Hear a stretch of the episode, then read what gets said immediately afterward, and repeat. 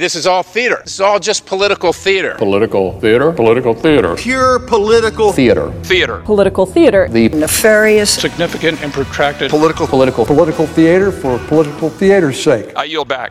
From Washington, this is Political Theater. Roll Call's review of the spectacle of politics on Capitol Hill and across the country. I'm Jason Dick.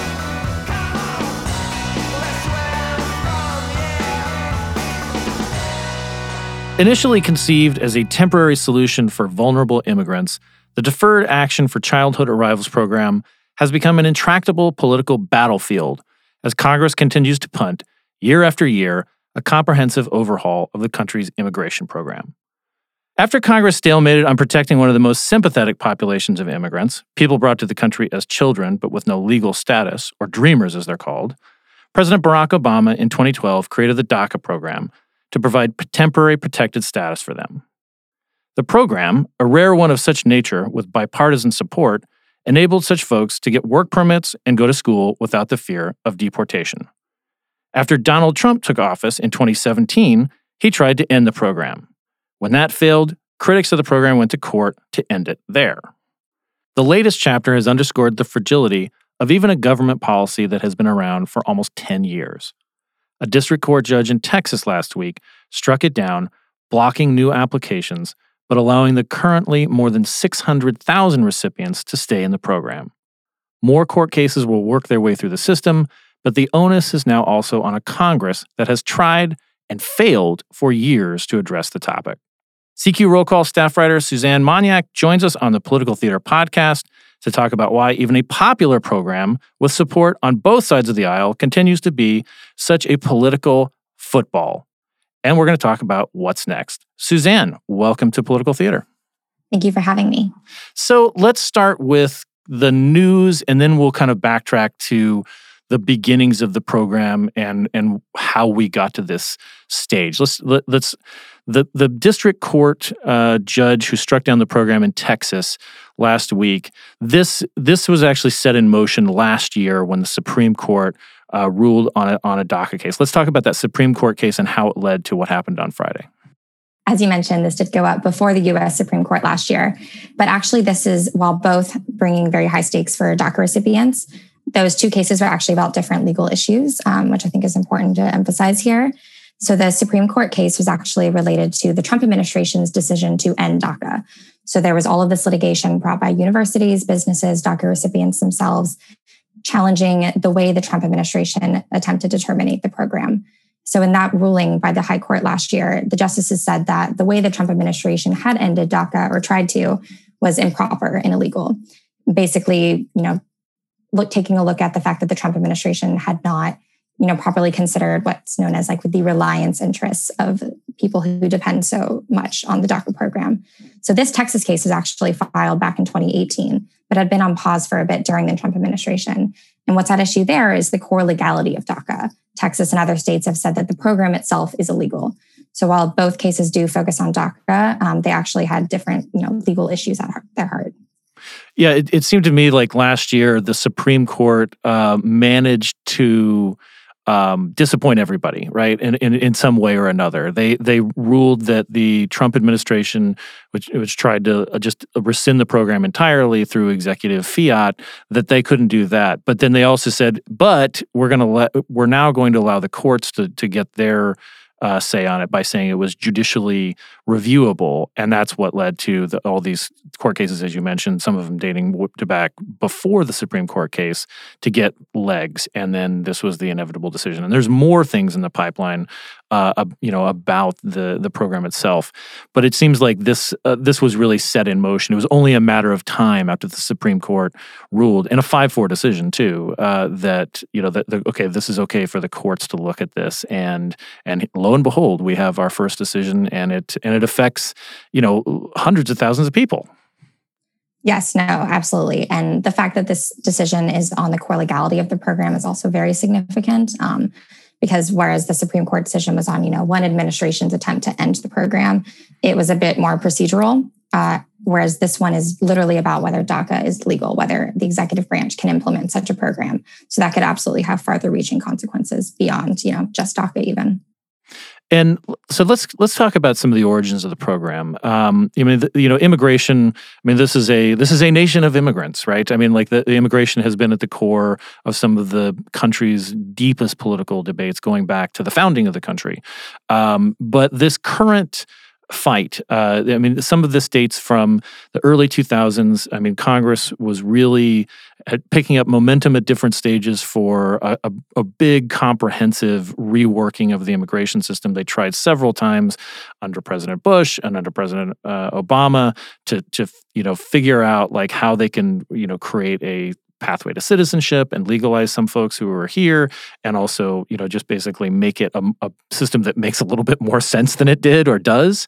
And when and obama in particular said like you know he was pressured for for years to create this you know sort of temporary legal status for for the most vulnerable and sympathetic you know people you know immigrants like th- those who were brought to the country as as little kids they had no choice in in what they were you know where they were being brought whether it was from Mexico or the Philippines or wherever and you know they so these and a lot of these kids are like you know they're going to school they're in the military you know they're they're just they're they're this they've never known another home and Obama, you know, really resisted doing anything by executive order, but like it, there was just one failure too many in Congress. That sounds familiar.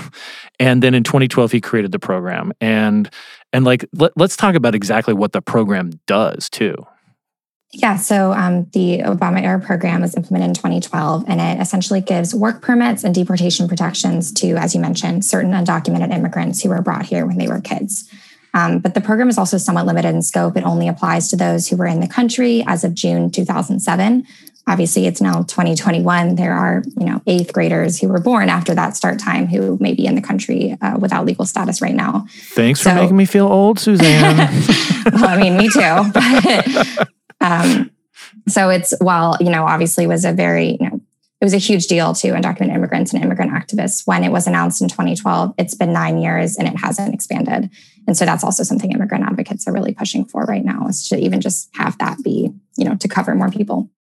And I again, it it underscores how you know sometimes these temporary solutions, you know, uh, however well defined at the time or or well intentioned they they get complicated really fast because this was never really supposed to be a permanent solution uh, for you know putting folks on a on a on a pathway to citizenship. This was supposed to be a like, hey, let's not deport people who were brought here innocently and are you know and are graduating from high school and and haven't ever been they may have never been to their home country since they left when they were like one or two years old um, and and it's just this thing where it just it, it it's sort of taken the veneer of a permanent thing even though it's like it was the slimmest of sort of um, you know kind of just stand up programs that were just meant to fill a need for a very short period of time. Right. It was created by agency memo uh, which in of itself makes it a bit more procedurally vulnerable in court. And yes as, as you said i mean obviously as we've seen by all these court cases that you know the program is you know not procedurally strong. Uh, it's not the same as legislation that creates permanent protections. It's you know not even a regulation. It's it's far below that.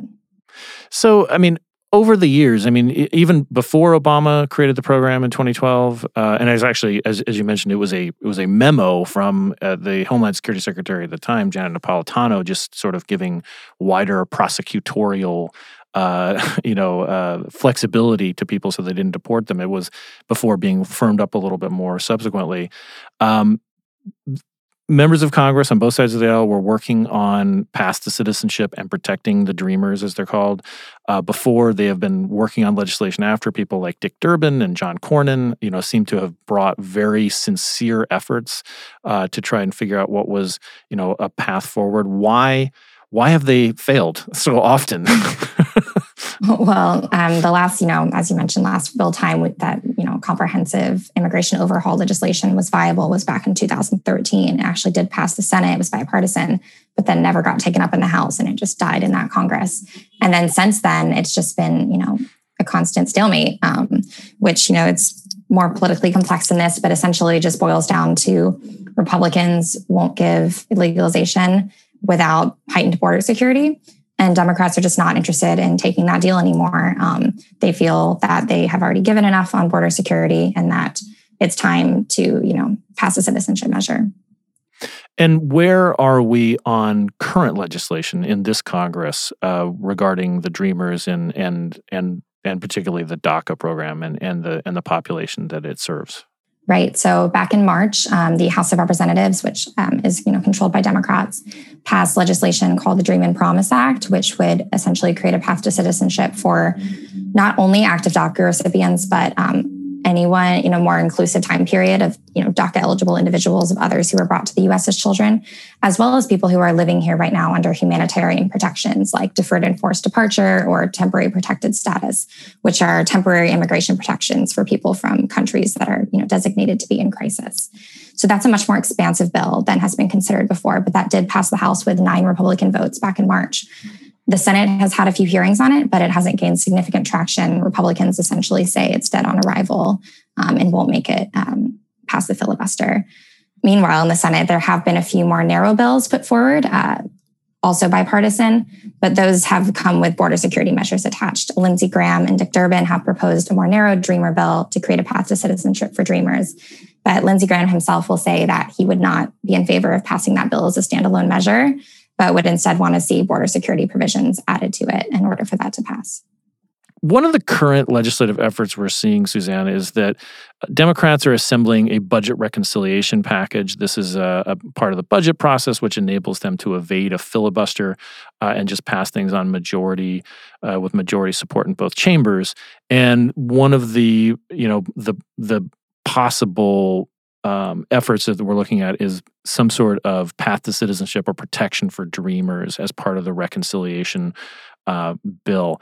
You, there's a couple of members who have said that this is very doable. Chuy Garcia, a Democrat from Illinois in the House, and Alex Padilla, who's a Democratic senator from California. They say that they think that this can happen. But where where are we? we? I know we don't know the full contours of the reconciliation package, but how likely do you think we're going to see something like that uh, happen in the reconciliation bill?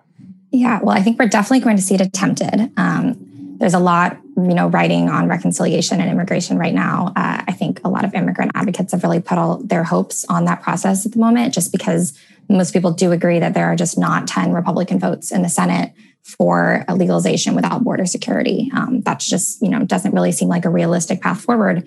So a reconciliation measure that can pass with a straight majority does seem at this point to be the most viable way forward for Democrats to get citizenship passed this year. Um, but that being said, a lot right now is also hinging on the Senate parliamentarian and whether she is going to allow a provision like that, granting citizenship to undocumented immigrants, to go through budget reconciliation, which is you know intended for measures that affect the federal budget.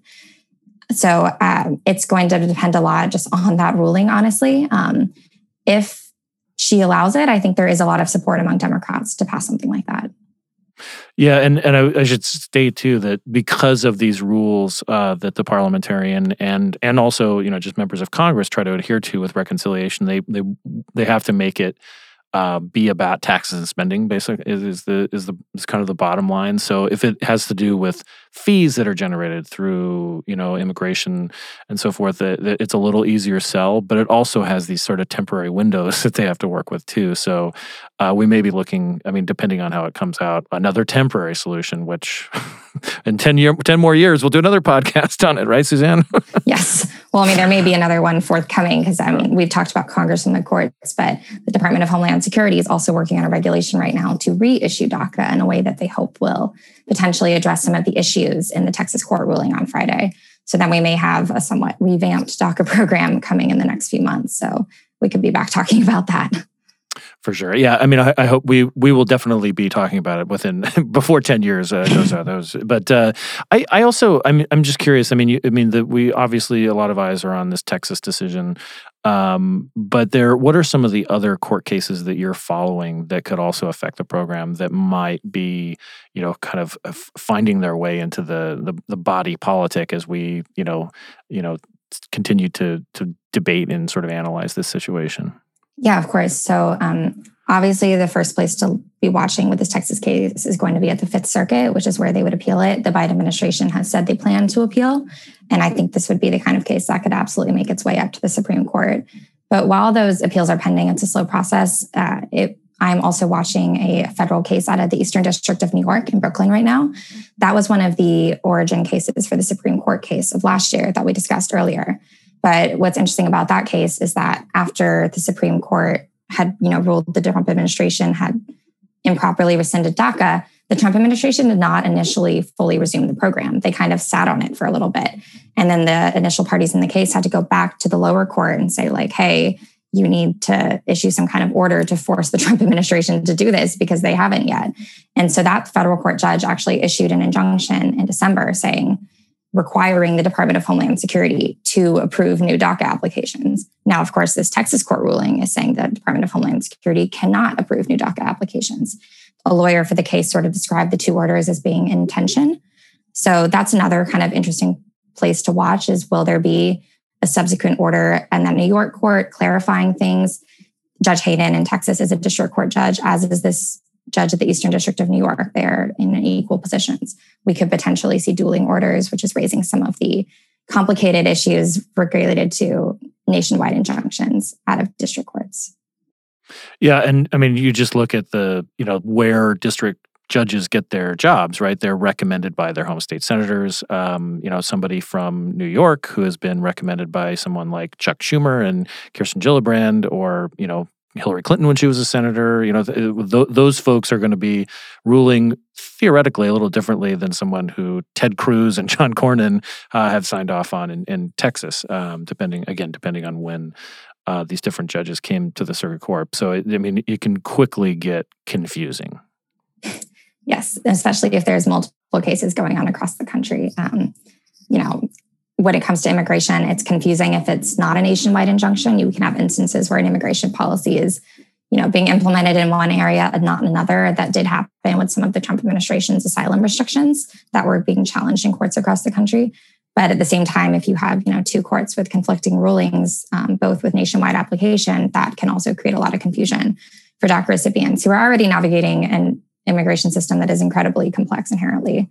So um, definitely more confusion uh, ahead in, in the courts on DACA.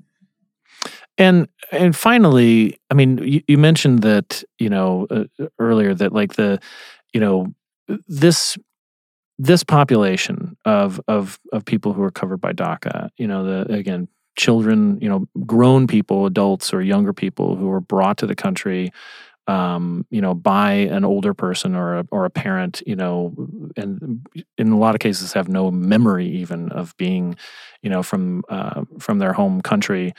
Um, this is a very like sympathetic uh, population, and there aren't there aren't a ton of people who think that this that these folks shouldn't have some kind of route to citizenship. I mean, it is a, it is a fairly popular program, but have we really ever seen what the political fallout is from not addressing this? It seems like it, it's a it's something that kind of perpetuates. You mentioned that Democrats don't feel compelled to take trade-offs like a enhanced border security, you know, with a pathway to citizenship for the, for Dreamers. Um, are what do you th- what's your take on the politics of this? Are Democrats in a good position to sort of stand firm and say, like, no, we just need to protect DACA, you know, uh, recipients and DACA eligible kids and, and young adults, or are Republicans, you know, feeling that they're that they're in a better position because of you know the situation at the border right now is something they can point to and say, like, no, we have to address the whole system. Yeah, so DACA polls incredibly popular among Americans and the um, like just across the country. I think in this instance, Democrats, I think, are the ones with more political liability here. Um, when you know they took the Senate and they have majority in Congress, I think voters really expect them to deliver. And I think if they don't deliver on this issue, voters will blame them in the polls at the midterms.